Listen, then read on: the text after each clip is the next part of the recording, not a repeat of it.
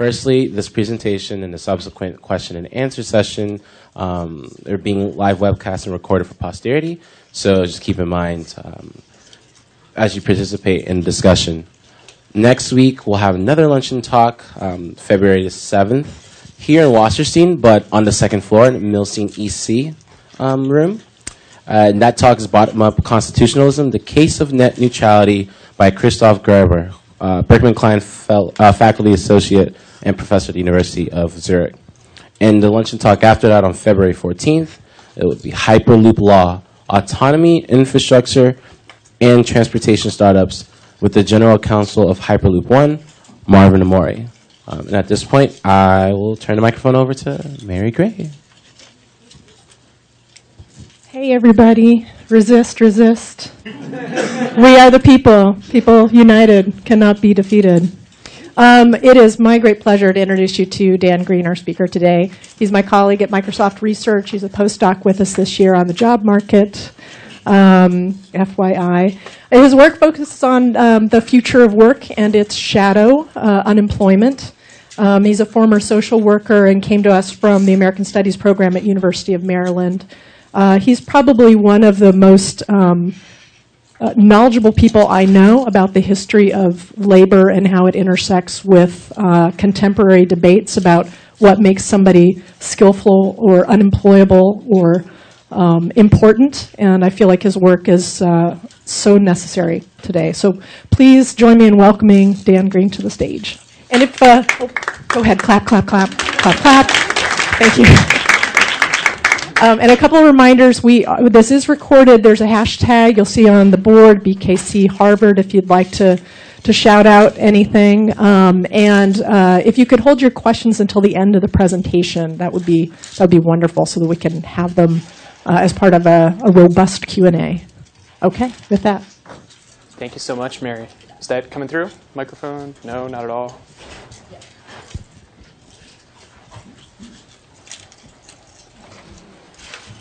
Speaking to it. Hello. There we go. Just higher.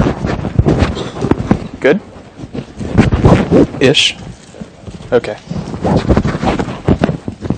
Yeah, yeah, okay.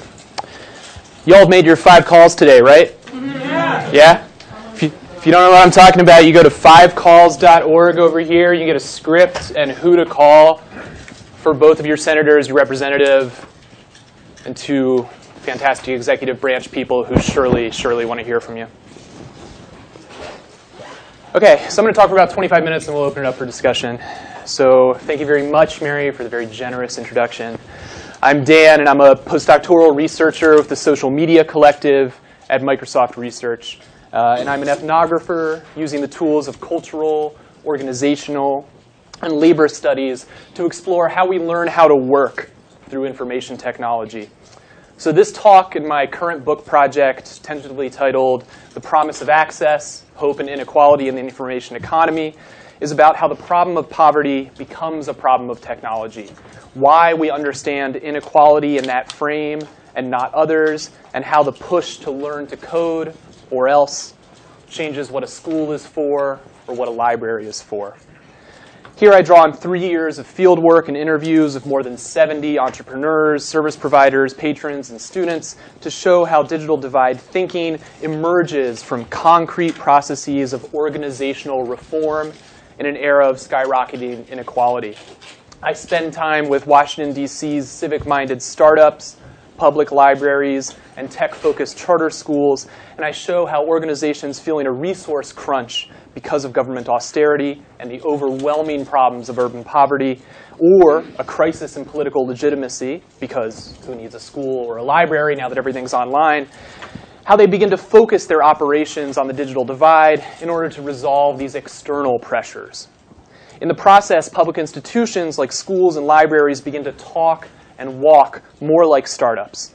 But ultimately, this takes them away from their core social service mission Today we'll spend most of our time talking about one institution given purpose and direction, but also riven by conflict and forced to depart from its mission through its embrace of this hopeful idea that structural poverty can be overcome with the right tools and the right skills, namely DC's public libraries. To conclude, I'll map a new theoretical and empirical direction for digital divide studies in what I call technologies of inequality. So let's get started. So these posters started appearing on the DC subway system, largely in those neighborhoods still majority black, in 2013. Each one in the series declares the internet. Your future depends on it. Next to a photo of a working class black Washingtonian and their story about using the DC government's digital training resources to get a good office job, often after a career in the service industry. So one of them explicitly calls out, you know, I spent 20 years as a beautician, but now I'm at a desk. And then there's instructions to text for more details. So what I want to know is why does your future depend on the internet and not unions or Jesus or any of a thousand other frames that we could have? Why does this message matter? So I, I, have a brief article in the International Journal of Communication that kind of traces the history of the idea of the digital divide, but it, it's enough for now to say that this idea kind of emerges within the Clinton administration in the 1990s, and it's fundamentally a deficit approach to inequality. It asks what poor people lack and how we can get it to them so that they stop being poor. There were, of course, many subsequent revisions to this idea in the literature, focusing on spectrums of access or broader definitions of techno social inclusion. But these revisions still largely retain that old binary at their core, just restated in more critical terms. And despite all these revisions, the, the really simple, basic, problematic binary between what Al Gore called information haves and information have nots remains a remarkably durable idea in all sorts of policy and social service circles. It, it just feels right to position economic transition as a natural disaster that only the highly skilled will survive. So we want to figure out why. Um, this is generally framed, you know, like its close cousin, the STEM gap, in terms of gaining access to the jobs of the future, even though we know, as this old BLS chart confirms, that the vast majority of new jobs being generated are in low-wage service sectors where you don't need to learn to code. What I want to know then is why this particular frame for inequality, the idea of the digital divide and close cousins like the STEM gap or the skills gap, seems so logical and sensible and resistant to critique. To do so, I focus on how our institutions are incentivized to buy into this approach and how they build it into their very everyday operations and their infrastructure. So let's talk about one specific important institution within the digital divide frame, the public library. So this subtitle is a quote from one of my librarians, Elena, explaining why she kicked people sleeping in the computer lab out of the library. So even though the library does much more than lend out books, its institutional mission is a matter of much debate in the internet era, given the easy availability of so many texts online and the drying up of public funds. Like we all, we all know that everyone in this room is an expert knows the libraries are more necessary than ever, but we all know that we have to make that argument very often.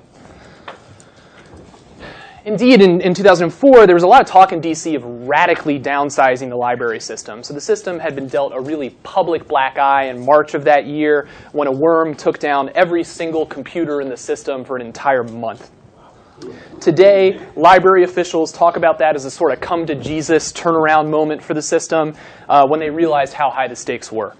The library system was, like most of DC public services, understaffed and underfunded, victims of the austerity program that Anthony Williams had installed at Congress's behest. Um, so as a comparison, in 1975, the DC Public Library System had 620 full-time employees working at 20 branches. And in 2004, when the worm hit, they only had 430 employees working at 27 branches. So a hell of a lot less people were covering more territory. The month-long computer outage was kind of the most visible sign of a system that was barely holding itself together.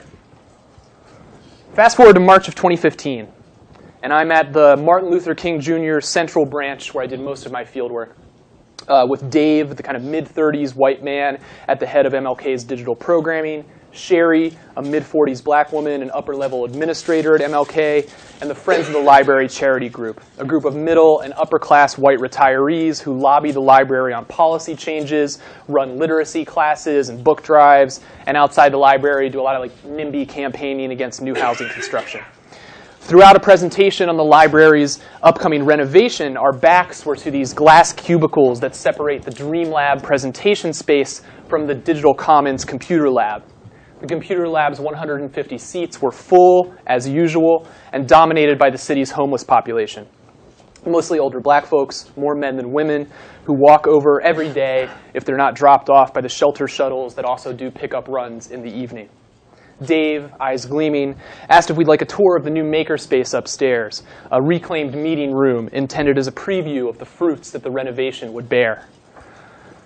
So we walked past the librarian monitoring the, th- the, whirring 3D printer, through the great hall where a mural of Dr. King overlooked local internet entrepreneurs setting up hundreds of chairs for their monthly demo series, up two floors on the elevator, past one of the video visitation rooms for DC jail, around the corner from the Black Studies Center, back into the cavernous stairwell that had been a gay cruising spot for much of the 80s, through some locked double doors, and into a sunny meeting room whose floor to ceiling windows looked out onto a Ruth's Chris Steakhouse. It was hard not to get caught up in Dave's hopeful gee whizzery as he showed off the 3D printers, the laser cutters, the CNC fabrication machine, and the scattered laptops. Dave pitched the maker skills that the Fab Lab would teach as a new literacy for a new economy, something that could help defeat the STEM gap and provide the creative, technical workers he said we're so desperately short on. Consumers would learn to maintain their devices and save the environment and skilled techies would have a space to inspire underprivileged communities. One library friend pitched as a poetry lab to upgrade the arts for the 21st century. There was so much hope in that Fab Lab, much of it recycled from earlier pronouncements on the three year old computer lab that seemed so very far away downstairs, where most patrons spent most of their time, and which was itself a massive upgrade from the 14 Dells that had previously constituted the main computer lab of the Central Library branch of the nation's capital there was so much pressure placed on those tools, that room, that library, and those librarians, even though it's now mostly used by library visitors rather than the homeless folks who are there all day, every day. Just like the Dreamlab startup space downstairs. The Fab Lab offers a kind of reassuring vision of the future in a city where a flood of new tech workers post recession have been accompanied by a housing crisis and a jobs crisis According to the DC Fiscal Policy Institute, DC has seen a 29% rise in the number of homeless families and a 12% rise in total homelessness since 2011, and an active policing policy that has 5% of the city in jail, on probation, or on parole. The top 10% of income earners in DC make six times the bottom 10%, the highest disparity of any state, because the middle has largely fallen out of our local labor market since the recession in a very real way, the post-internet library, the internet era library, the tools and people meant to overcome the digital divide, this embodies a hope that these massive structural challenges can be overcome with the right tools and the right skills. Indeed, the institution is literally rebuilt around this discourse of hope, this responsibility for local development. So, what I hope to show today, by way of a deep dive into the everyday life of the Irving Public Library, is that the hope in personal computing to overcome poverty is not naturally occurring. It must be produced and maintained by specific institutions with a stake in economic transition. DC Public Libraries produced this hope as a way of legitimating their existence in the internet era and as a way to manage their role as one of the last remaining safe public places for marginalized city residents. They had a big job to do. For the library to maintain their hope in, quote, using the technology to improve lives, as librarian Grant put it to me, it must necessarily regulate or eliminate other potential plans for the library space. So how does this conflict over what the library is for, and by extension, exactly what personal computing is for, manifest? So this is a joke that one of my librarians, April, regularly made with colleagues whenever they saw patrons engaged in self-talk, fighting with each other, watching porn, touching themselves or a partner, or bedding down for the night on a strip of cardboard in the reference section. She gives out imaginary stickers as she walks the library to patrons whom she thinks are using the space appropriately, inappropriately, or just wrong. And to, you know, to me, this is extraordinarily condescending, but it, it captures something really important. April has a master's degree. She's a middle class white woman who recently moved to the city for a secure but stressful job. She can tell you how to verify Google results, do basic HTML, and find your nearest polling station come election time. She loves open access and Barack Obama. She's an ideal liberal knowledge worker, and her professional identity is informed by a series of confrontations with not that. Poor or working class patrons with only a high school diploma, if that much younger or much older black and Latino patrons who've been priced out of DC housing, patrons with mental illness, patrons who mistake socialsecurity.com for socialsecurity.gov. These are her patrons, or customers, as she and most of her colleagues say. Like the public school or the clinic, the American Public Library system pursues a very liberal mission, open and accepting of all in search of self improvement, in order to help those it serves assimilate into the norms and routines of the labor market and the local law and order regime.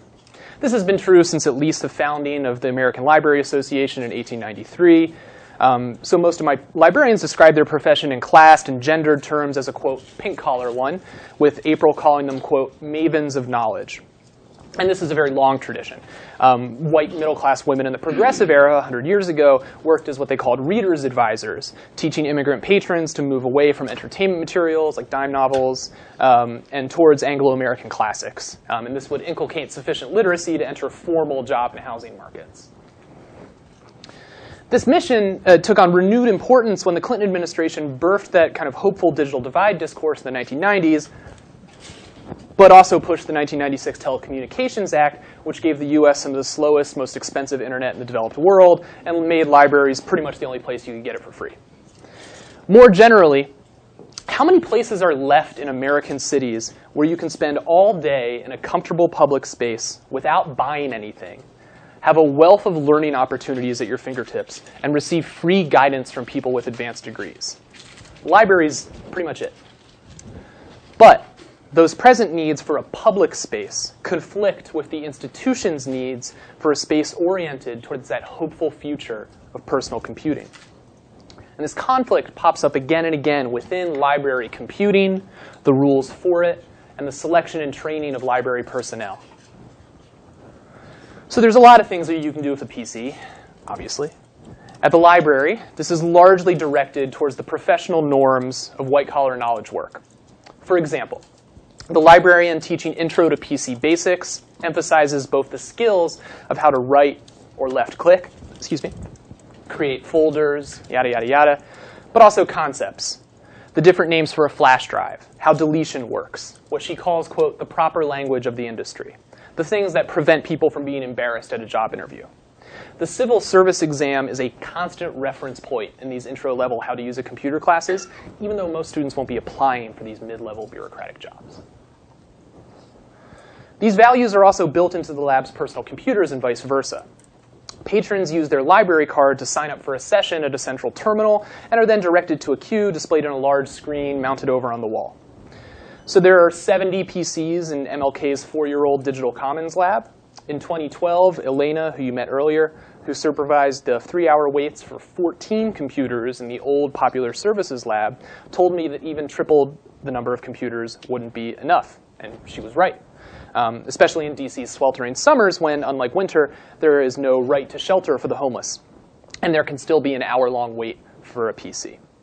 The Pharos login system not only manages the queue, it also allows librarians to monitor every session's activity from a central terminal and choose to end or extend the session. Patrons watching porn repeatedly may find a pop-up screen saying, please don't do that. They're not using the internet right. On the other hand, patrons who are working on a job application might ask the central desk for more time and have another half hour tacked on. Staffing decisions are also key. Choosing the correct librarian in turn chooses the correct way of using the internet. This is, on the one hand, a long-term issue of the librarian pipeline. So a lot of the veteran librarians that I interviewed really regret the transformation of library schools into iSchools. Um, and we see Becca's reading of the shift here while she was getting her master's in library science in 2000 um, as kind of like the tragic downfall of the profession, the embrace of technical over service values. And she's probably the most junior librarian I know who still calls her patrons patrons rather than customers, and she's in her late 30s. And then there's a further filtering at the local level in the hiring of librarians. So uh, Eugene, a mid-20s white librarian, explained to me here that the Digital Commons is 70 computers, its Adobe Creative Suite, its 3D printer and book printer, as well as the Dream Labs glassed enclosed conference rooms loaned out to local startups. All this is incomplete without a group of librarians who are younger, hipper, whiter, and more tech savvy than the branch's veterans. Their enthusiastic startup aesthetic is essential to the space. what Eugene called himself and his colleagues the hipster contingent performs the hope that kind of links personal computing with social mobility. They've been the source of a lot of debate in the Librarians Union because a large number of veteran black librarians were fired right before the hipster contingent was hired and the digital commons opened. But this story is incomplete because the library has you know, this specific form for personal computing, a specific organizational structure. You know, it's individualized into long rows of PCs or desks with plugs, transparent with glass cubicles and open air. Everyone at a PC is staring back at the glass cubicles where startups are working. But what we might conceptualize as the kind of powerful downward pressure of an institution's production of space is always, to a greater or lesser degree, resisted or reconfigured by people within it. So patrons have agency, obviously. First, I, I, want to talk for a little bit about how homeless patrons, the kind of vast majority of regular library users at the computer lab, adapt to the library's organization of space. And then I want to explore how they craft new places kind of separate and distinct from that. So patrons are well aware that librarians are happy to help fill out social services forms for food stamps, affordable housing, et cetera, and they pick particular uh, librarians with a good reputation for this or that. Uh, most patrons also acknowledge that something like porn is doing the library wrong. Most of it's filtered after all. But that they can get away with it with a little bit of work. You know, you choose the right site that hasn't been blocked yet, you switch between windows when a cop or a librarian walks behind you. You nonetheless keep hardcore porn open in a wide open room with 150 people in it. I never visited the library without seeing at least two screens covered in porn. And this takes a whole heck of a lot of skill that we should recognize. Like there's an enormous amount of literacy to be able to navigate these systems. It's also, it also is a tacit recognition over years of interaction of an unresolved ideological conflict within most librarians. So as Rachel explains here, uh, librarians want to preserve the professionalism of the public access point and its hopeful future orientation towards knowledge pork. After all, you wouldn't watch porn at the office, I hope. They also want to preserve the library's historically liberal orientation towards the free flow of information. This conflict between institutional professionalism and personal liberalism extends to other areas, but porn is really the first example of doing the library wrong that everyone I interview jumps to, just as job applications is the first example of doing the library right that everyone I interview jumps to. I see a similar pattern in patron interactions with the police, who roam the library branches, hand on their pistol, five or six on duty at a time in MLK. Their walkie-talkie the loudest thing in a quiet room. They have a control room upstairs to review their camera network. They're allowed to touch patrons where librarians are not. They tend to enforce norms for sleeping, drugs, fights, phones, theft, exposure, rather than personal computing proper unless a librarian calls them in to act as the kind of conservative right hand, sternly enforcing the liberal left hand's rules. And this happens all day. Uh, Mia, Ebony, Josie, and Terrell are part of an incredibly generous, welcoming crew of homeless black youth that I spent a lot of the three years of my fieldwork hanging out with, mostly in the digital commons, but also in classes, standing in line for the bus or charity food, texting each other, whatever. Um, and any day they're not at a day program for a clinic or a visit with social services, which is often because being poor is an expensive, time-consuming way to live. They're at the library. But they only ended up at MLK in early 2014 because they moved from branch to branch, fleeing cops who hassled them for sleeping at a computer desk or talking too loudly on the phone. Finally, patrons adapt to institutional form not just through human-to-human -human interaction, but through human-computer interaction. So they have a whole slew of strategies to get around this login system. So Mia, before she was gifted a used laptop, would email whatever she was working on to herself before her session ended, run back and grab Josie's library card, and start a new computer session as soon as possible. And she told me it's not like you could complete something like a housing application in an hour, even if the librarians are super nice and give you another 20 minutes. But patrons don't just adapt. They also carve out their own places, distinct from the library's production of its space as a training center for knowledge work. Some of these must be suppressed. Others can be incorporated into the library's hopeful vision of entrepreneurial personal computing. So there's a lot of play places in the digital commons. What my field notes always called noisy corner is a group of tables and chairs with no desktop PCs. And for 2013 and much of 2014, it was, especially after school let out, just taken up by super loud card games, mostly Pokemon and Yu-Gi-Oh! Friends met there every day and cheered each other on like any other sporting event. But that's not using the library right. You wouldn't do that in the office. So one of the hip new librarians, Jeffrey, Mohawk, mechanics overalls, invited a friend of his who lives in the suburb outside the city to drive in on weekends and organize official Pokemon and Yu-Gi-Oh! leagues with jackets and badges and tournaments in the glassed-in Dream Lab space that's occupied by startups during the week. Problem solved. There's also a lot of collaboration here, um, even as personal computing in the digital commons is designed as a, a, fairly solitary experience. You know, you have long rows of Dells, all facing the same direction, kind of like a lecture hall. Collaboration is obviously encouraged in the glass cubicles in the back of the room where startups work and are quite loud, despite it being a library. And then there's a lot of analog entrepreneurship among patrons. Um, so drug sales, usually synthetic weed or crack cocaine, um, which the police crack down on quite hard, unsurprisingly. Um, there's uh, a team of kind of Craigslist pyramid schemers on their phones at the PC.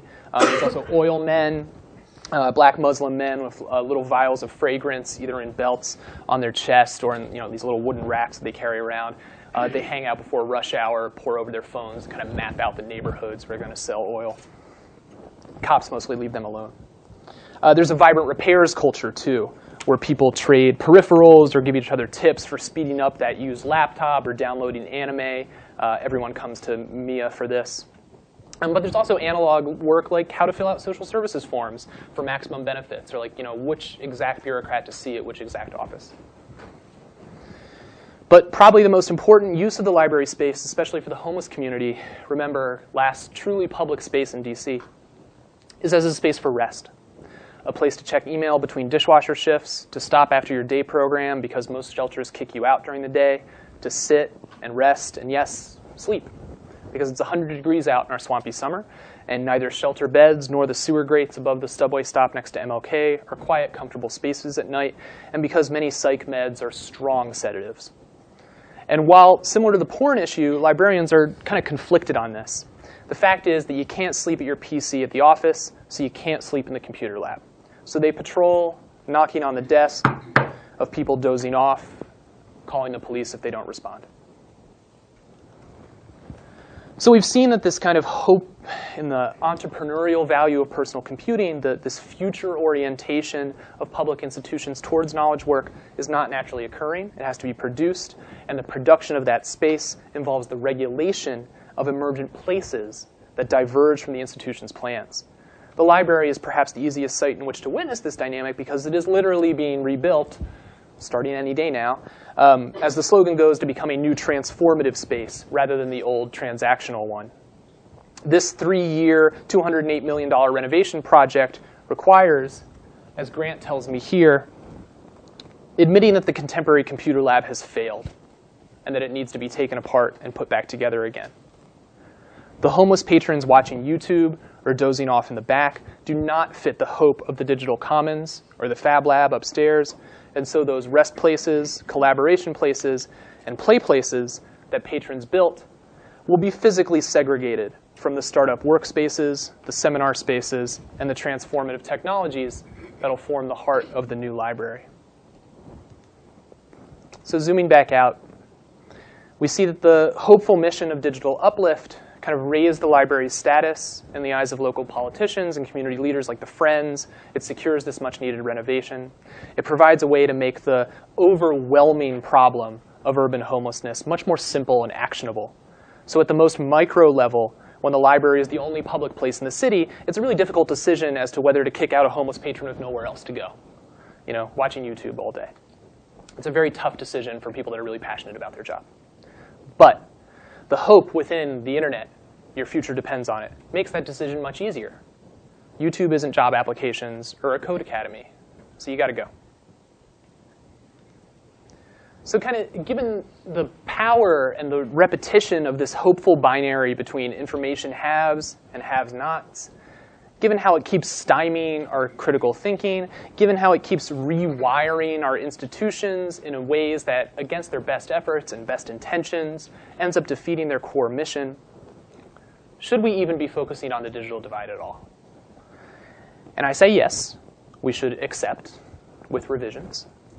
Um, but we need to turn the Digital Divide Research Project away from a distributionist focus on deficits, on what poor people lack that keep, makes them keep being poor, and towards a relational focus on technologies that institutionalize inequality, on relationships between wealth and poverty, labor management, et cetera, et cetera. From descriptions of who has what to investigations and explanations for how digital tools help management break labor or maintain the wealth gap between white and non-white households. We need a gestalt shift in our thinking that approaches inequality not as a bug, but as a feature of contemporary capitalism. Rather than asking what will correct the deficits of the digitally divided, we should see how these divides between strata are technologically reinforced and reproduced. I call this critical turn in digital divide studies technologies of inequality. And there are some brilliant scholars that are already pushing digital divide studies in this direction and away from counting the number of computers, phones, and skills that poor people have. Um, so Amy Gonzales at Indiana is doing really fantastic uh, interview-based work on poor families' relationships to their phones and computers. She finds that low-income users' personal digital tech is marked by cycles of what she calls dependable instability. Things break, service goes out, signal drops in the library, the Starbucks are your best bets for internet. Maintenance is a lot of work. And the phone and the laptop in this perspective becomes a nexus for all other sorts of social issues. You know, who has access to a bank account? What are the politics of public access and how long can you stay there? All of that is distilled in this broken phone. And this turn informs my own thinking on my next project on technologies used to hire, fire, and manage the labor market. And this begins with a collaboration with current Berkman Fellow Ifeoma Ajunwa. Um, we're, together, we're researching the history and design of online job applications and their implications for managerial behavior and employment discrimination. So according to Deloitte, 60 to 70% of job applicants go through online applications with personality questionnaires like this every year, asking how you feel if someone stole from you or whether in school you're one of the best students, yada, yada, yada. In 2011, CVS settled out of court in Rhode Island for a discrimination suit against them for their use of personality questionnaires because we suspect they're an ADA violation. Kroger is undergoing a similar suit. Uh, plaintiff Kyle Behm accuses them of filtering applicants for personality disorders. These applications integrate scheduling software, skill and personality assessments, and background and credit checks it's where the expectations of the labor market are set for employees, employers, and the unemployed.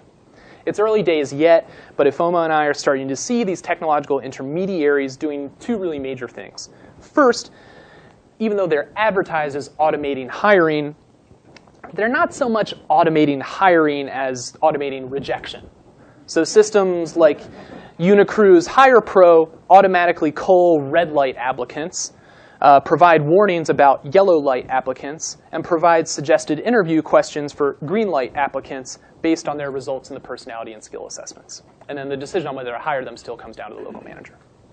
Second, vendors of these systems position them as key ingredients in the corporate dream of a lean, on-demand workforce, having only the number of employees you need right now with exactly the skills you demand of them and nothing else. Um, and the, the language of this their, like their SEC disclosures and their like uh, brochures uh, and the materials they send their clients, this, this precedes what we think of as the on-demand workforce in our micro work platforms or in Uber or whatever um, by at least a decade, if not more. Like this is around in the mid-90s. So to conclude, you know, that's, that's where we're going next with this Technologies of Inequality project, exploring how the relationship between labor and management changes when rejection is automated and hiring is kind of de-skilled and centralized. It's the next step in my study of what I call the future of unemployment, of which the current book project is certainly a part. Uh, so as I conclude, I got some questions for you guys um, about my current and future work and a discussion we might have here about this approach. So, you know, for the future, what other mundane technologies kind of capture these important institutional dynamics and stratification effects? You know, where in your own research do you see something like a like a broken pay-as-you-go phone that captures these dynamics, or a you know an online job application. For the present, what other public institutions besides schools and libraries are involved in turning the problem of poverty into a problem of technology? Many of you are working in places like this. You know, where do you see these kind of institutional reforms taking place? And for the past, are there historical analogs to the contemporary focus on learning to code for the jobs of the future? Other moments in history where the assumption that changing job seekers' skills would change the quality or quantity of jobs available? You know, what's the longer history here? So that's me. Those are the questions that I want to talk about with you guys. Thank you very much for having me today. I look forward to discussion.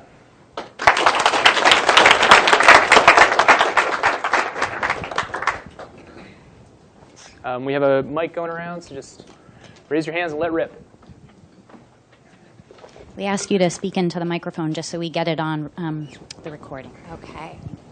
Hi, uh, Meryl Alper, faculty associate here at Berkman and professor at Northeastern University. Um, thank you for the talk. The posters from the from the get go, um, really compelling um, physical material that that sets in motion your um, your overall narrative.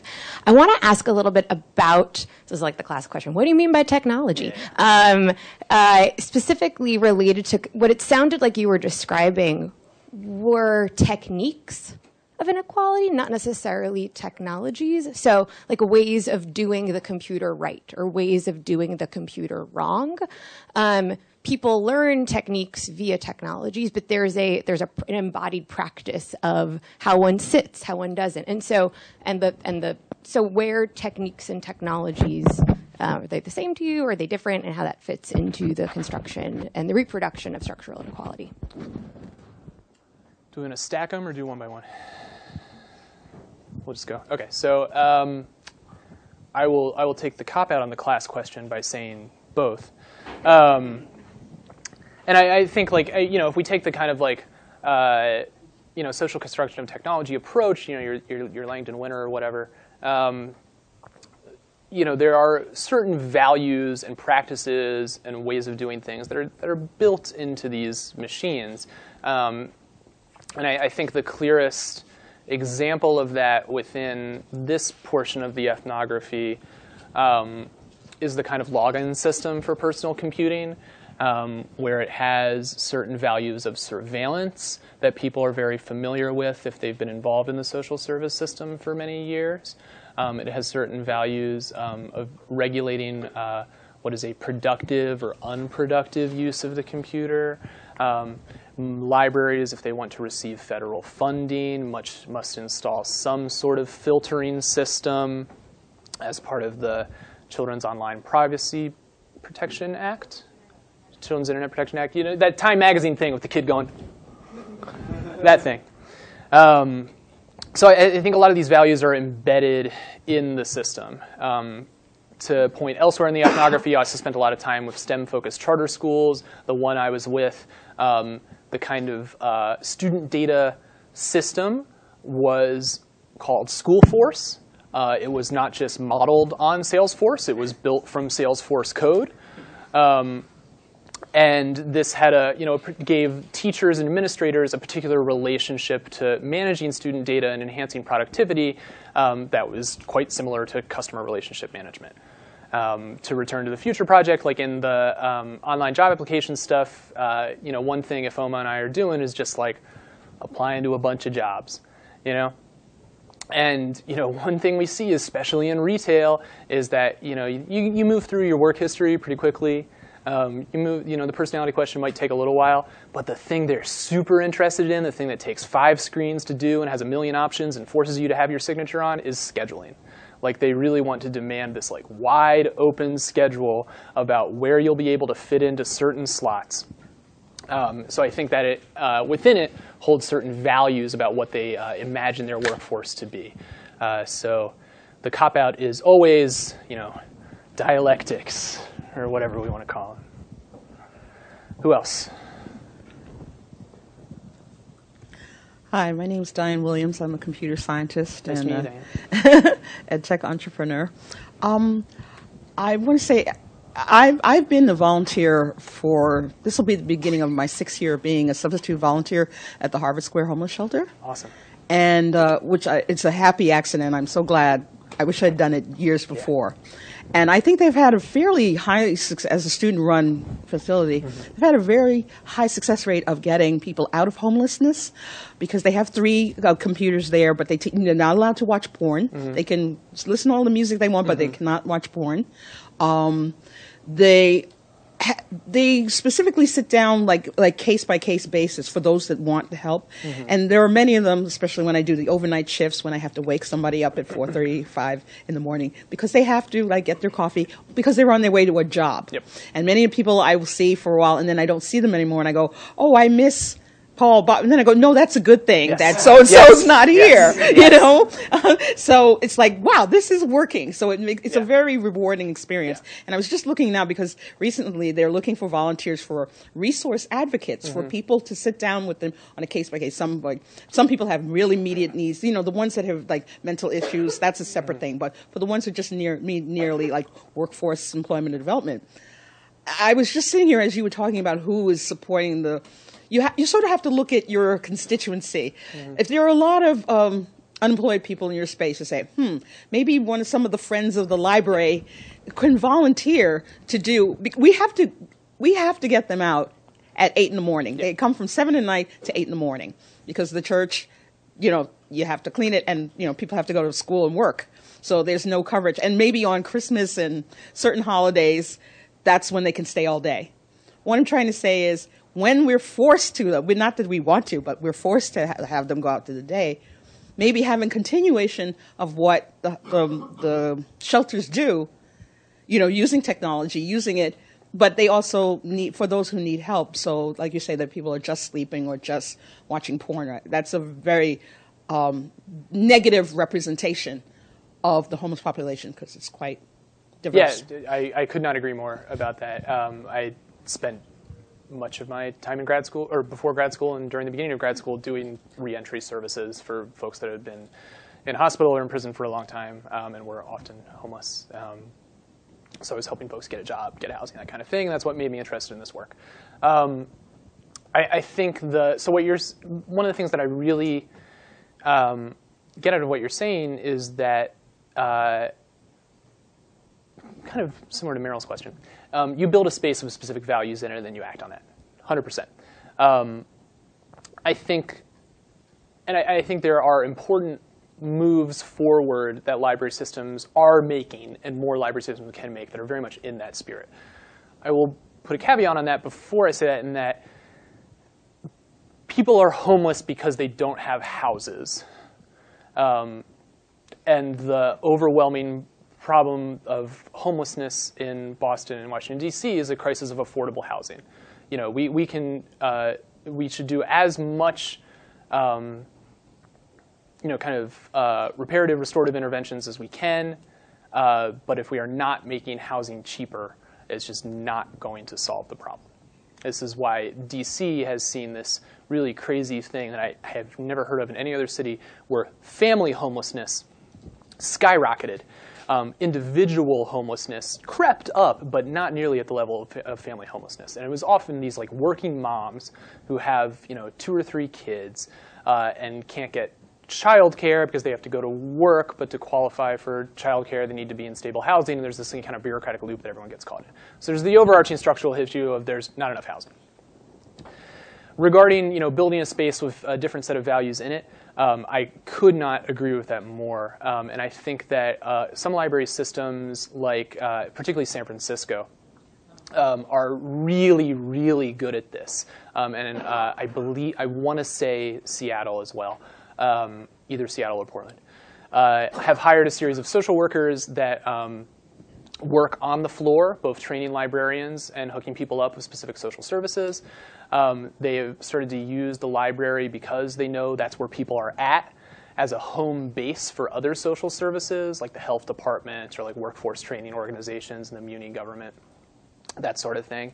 Um, but there can be some tension there because uh, you know some of suggestions were made to do that in DC, and some of the older librarians um, that I talked to were, were kind of resistant to that because it's not what a library is for in their training um, in, in the classic MLS some of the younger librarians were a little more excited about it and would push people to get in. There was some really interesting stuff um, with signups for the ACA that was built out of the library that was really strong. Um, they, despite the horror of DC families not being able to visit their incarcerated relatives in person, providing free video visitation within DC Library is a, is a fantastic alternative within those structural constraints. Um, but they, you know, kind of pushed back on stuff like having more social services in there. Um, they hired a social worker, uh, partly in response to the condo building across the street starting to complain about homeless people hanging out outside the library. Um, but most librarians had never met the social worker. You know, she mostly works upstairs and does policy stuff. Uh, so I, I, think like these like wraparound services that you're talking about on a very small scale, your local clinic, can absolutely, totally happen within libraries, and I, I very much hope that more people are following the kind of San Francisco model.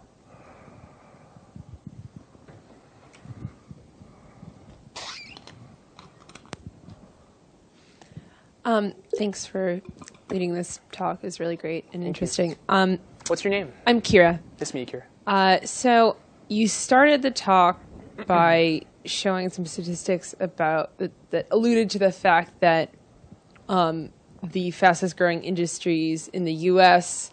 Uh, in, you know, are creating roles that are not necessarily uh, related to technological literacy or know-how, um, and and the throughout your talk sort of threaded some ideas that there, there's a mismatch here between both the aims of uh, you know of the programs these libraries are running and and the needs of the population, also attitudes and and sort of racial divides as well in terms of what what should be used for what people should be learning about. And I just wanted to get a little more information from you about how that fits in. You know, some of these roles as you know all industries become more technology focused will have an element of computer and technological technological literacy to them. But I'd, I'd love to hear you speak more on that, and also in relation to the work that you mentioned that you're doing now on on job seeking. Sure. Thank you for that. Um, and I, I, think this is the big structural issue that I'm concerned with in, in all of my projects is like what what makes someone employable. Um, and, I, and I think you're exactly right to say that there is some amount of digital literacy that is useful, if not required, in every single one of these jobs.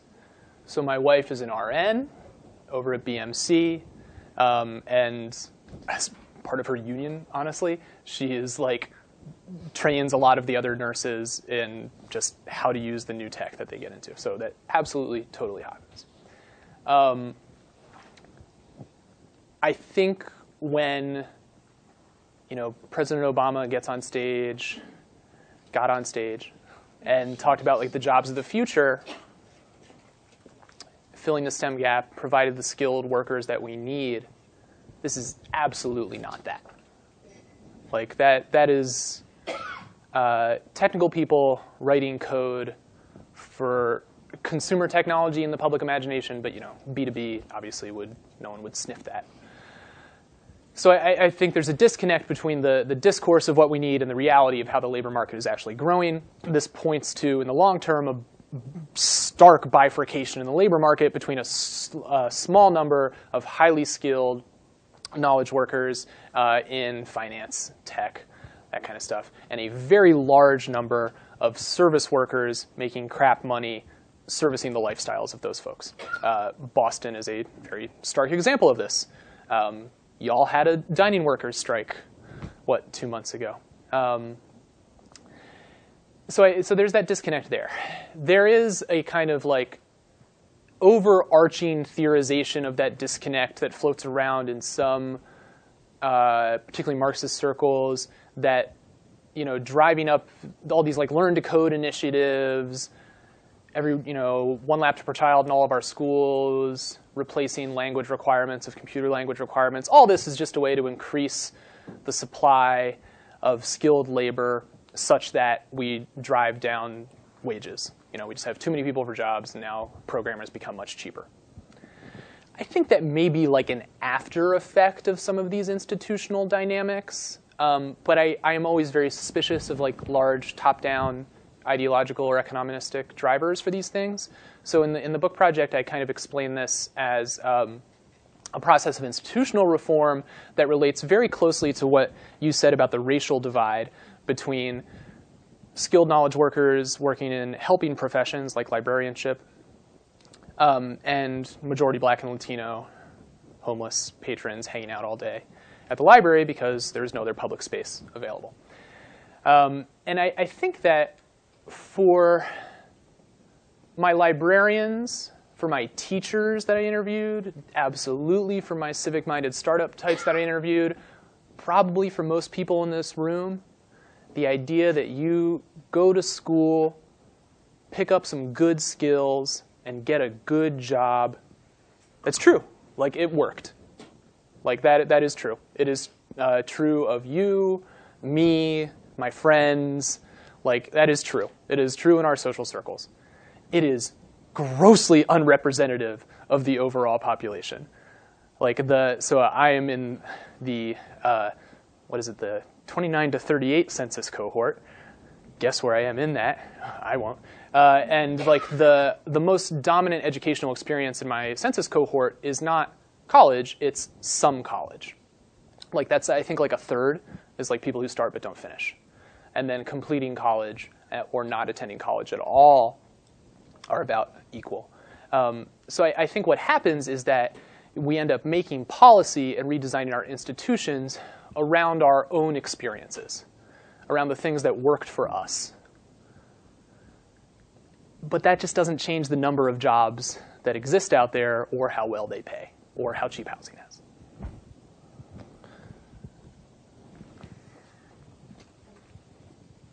Yeah, um, like yeah, just to comment on that, it's interesting because you have this. Um, I experienced this within, within my own experience. You know, I had all these skills going to college, but as a first generation um, student, I didn't have the network. Right. Um, so, is there in this perception shift that you call for? I'm also, I'm Cassandra. I'm a journalism I'm candidate at the Extension School. Um, so, is there? It, it seems like the one-on-one training that you get on a computer experience is really isolated. So that if you're going to network to get a job, yet there's no collaborative spaces, like.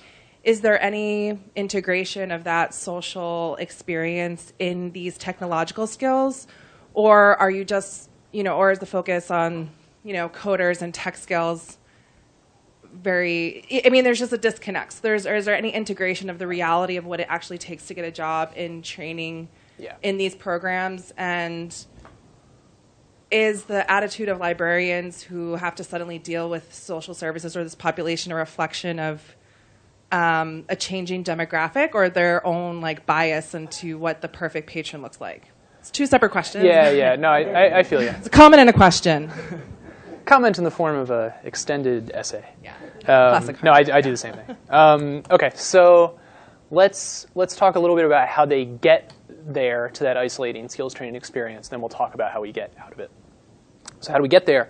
Um, is is partly um, through another process of organizational reform. Um, in sociology, we call this institutional isomorphism, the process by which organizations in, engaged in similar ventures come to look and act a lot alike one of the channels by which libraries and schools start acting more like startups are these networking and professionalization ventures um, that train them and spread ideas and show what the model for a good employee and a good outreach looks like.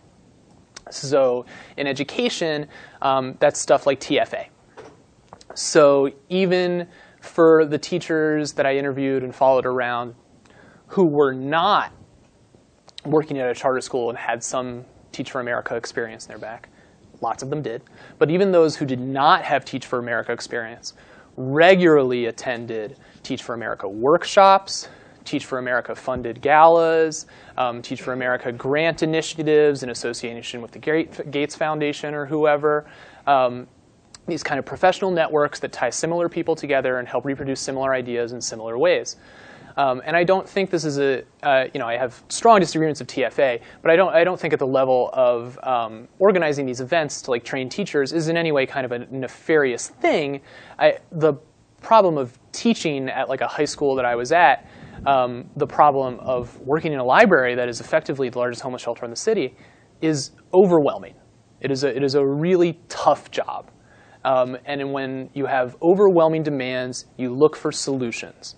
And there are a lot of um, powerful networks, um, TFA, I would say the iSchools Consortium involved in librarianship training, um, the Gates Foundation involved in grant making, um, that help provide examples and outlets by which these overwhelming problems can be made a little more sensible and a little more actionable. And that helps make the problem a little more simple. As far as how we get out of that um, and go into making a more um, social experience in the library for, for skills training. Um, in MLK, that was like totally possible. It was lurking around the edges in something like the fabrication lab, um, or in something like the uh, like a repairs lab. They started to do now and then. Like those were social spaces where people could hang out and get their hands dirty. It ended up not like it ended up not being attended by the folks who use the library every day. It ended up being a, attended by folks who are on the email list um, and come to the library after work in their suit um, and do that kind of stuff. Um, I, and I'm not, I'm not entirely sure why that is. I, I think it's a possibility um, that just wasn't capitalized on. Part of it may be just like the everyday interactions that the majority of patrons have with the librarians are in that more solitary, non-conversational space, so they're not um, expecting to get anything different. Um, there is often a confrontational relationship, especially if the police. Um, there is a sense that certain rooms in the library are for certain people and not others. Like there's the, you know, there's literally a glass wall between the computers, which are quiet, and the collaboration space for startups, which is loud, and they can see each other all day. Um, so some of those values are kind of built into there. It's a possibility, and I'm, I'm sure just as there are libraries that are doing social services better, there are places that are doing skills training in a more professionalized, networked way. Um, you know, whether or not that solves this problem of like not having enough good jobs to go around, you know, that's another question. But um, yeah, it, it's a challenge. It's a big challenge. I preempted the mic. I stole it from her. That's Um, okay. My name's Chelsea, uh, Chelsea. and I just wanted to follow up actually from hers as well. And I think what um, I'd like to get at is just more the existential question of what the purpose of the libraries is. I mean, you've given us a lot of really compelling examples of things that you know really look go beyond the realm of I guess workforce development Yeah, in general, sure. right? And you've been citing a lot of the trends that are uh, broader, pointing to the broader economic trends that make this less of an intractable problem. So part one is should we just be focusing on labor market preparation as the core mission driver of the libraries? And part two, if that's the case, what how would you like to see the technology narrative switched? We've we've seen that this is a mismatch, right? But you know, pointing to other people's works who've also you know problematized this idea of the digital divide, Virginia Eubanks, you know, um, thinking about the ways that you know. Uh, low wage work is already very much tied to technology work. Yeah. Um, uh, as, along with those other bigger things, Tyler Cowen, the big 20 80% divide of the economy in general, should we be looking at broader social safety net questions as opposed to, uh, and its, you know, the technological role, uh, core role that plays more broadly? Uh, yeah, yeah, how do you want to recast the technology and workforce mission? Should libraries be solely focused on workforce training? No. Okay. Next question. And no, but um, so uh, I, I, and I mean I, I don't say that out of like spite for their mission, but just because the skills training doesn't solve this. Like it, it- you know, it doesn't it doesn't matter how skilled you are if there's no jobs for you to apply to. So for that that bare reason, I want I would hope that a lot of our institutions move away from the skills training myth, um, and a lot of other uh, people talk about this kind of stuff in different settings. Um, Tressie Cottom's wonderful new book, uh, Lower Ed, talks about this in terms of the education gospel, the idea that if you keep getting degrees, you know, you will kind of stack up into success. Um, so no, I- I, don't think that's the way to go just because it doesn't solve this problem. Um, I do think that there are ways to better integrate um, tech into social services at the library because uh, if there are some training changes. So most of my younger librarians who had been trained in iSchools said they felt like completely unprepared for the portions of their job that were effectively social work um, because they had been largely trained on the more um, technical aspects of their job. This is one reason I would love to work in an iSchool is to like do like just helping skills training, like how to ask a good question and you know that kind of stuff. Um, but so I, I, think if we change the training, we can start changing that a little bit. Um, I think if we accept libraries as community centers, which is easy to say in theory but harder to do in practice because you you know you got to come down to making decisions about how many books are we going to have? What is this room for? How many are people allowed to sleep here overnight? Like you know, it's easy to say that in practice. Uh, easy, easy to say in theory, hard to do in practice. Um, tech. To return to Meryl's question, like ends up tying a lot of these values together. Um, so one really hopeful thing that I saw at MLK um, was I helped out with their design for the new 311 system that the city was making and which the library kind of became a hub for. And this was like a phone tree or a website um, that you would navigate through and you kind of say like a problem you were having, like, you know, I, uh, you know, I'm, I'm about to be homeless. I need a lawyer for X. Uh, my landlord is doing Y. Um, and you'd be directed to the right social service agency based on that kind of stuff.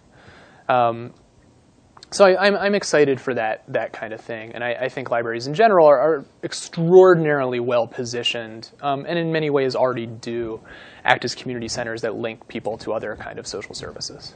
So the you know the big overarching problem is still that, but I think there are way, a lot of ways to eat around the edges in terms of redesign. Um, in the interest of time, can we stack those last two yeah. questions?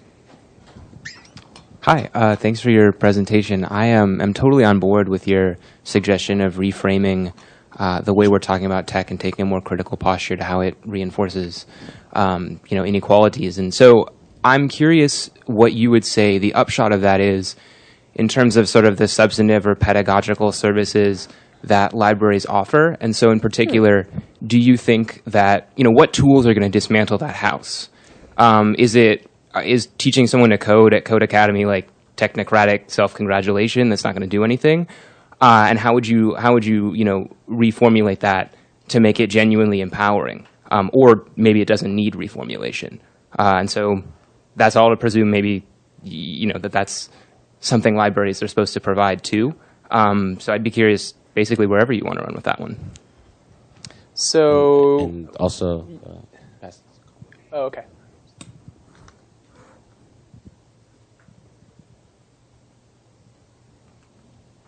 No, we're not gonna. Okay. Yeah, go for oh, it. Okay, great. Um, hey Dan, uh, my name is Colin Rhinesmith. I'm a professor in the School of Library and Information Science at Simmons College and a faculty associate here at the Berkman Klein Center. Um, you've hit on many pain points, I should say, uh, in my field. Um, so I appreciate that because it's super productive, and I really appreciate that. So um, I'm going to throw two quick questions at you. I love the fact that you um, identified the agency of patrons, um, and I would love to hear more about how that might be a starting point for mm-hmm. informing our field. Mm-hmm. On the one hand, and also uh, curious to know sort of your message for those who are funding the field also, who are, I would argue, putting a lot of pressure on libraries for this change yeah. and wondering as a path forward you know, what you would say about that. Yeah. Um, let's I'm gonna I'm gonna try to answer that and segue into that. I think I can do this. Um, so the um, I, the primary audience for my turn from digital divides to technologies of inequality is people who study the digital divide and keep counting the number of computers that people have. Um, because I, I, think that mostly the, the economists are taking our lunch. Like the, you know, this big conversation that has been dominating um, a lot of the public sphere for the last since the recession on growing inequality. What does it mean? How can we solve inequality? Where is inequality? Where does it come from? Am I inequality?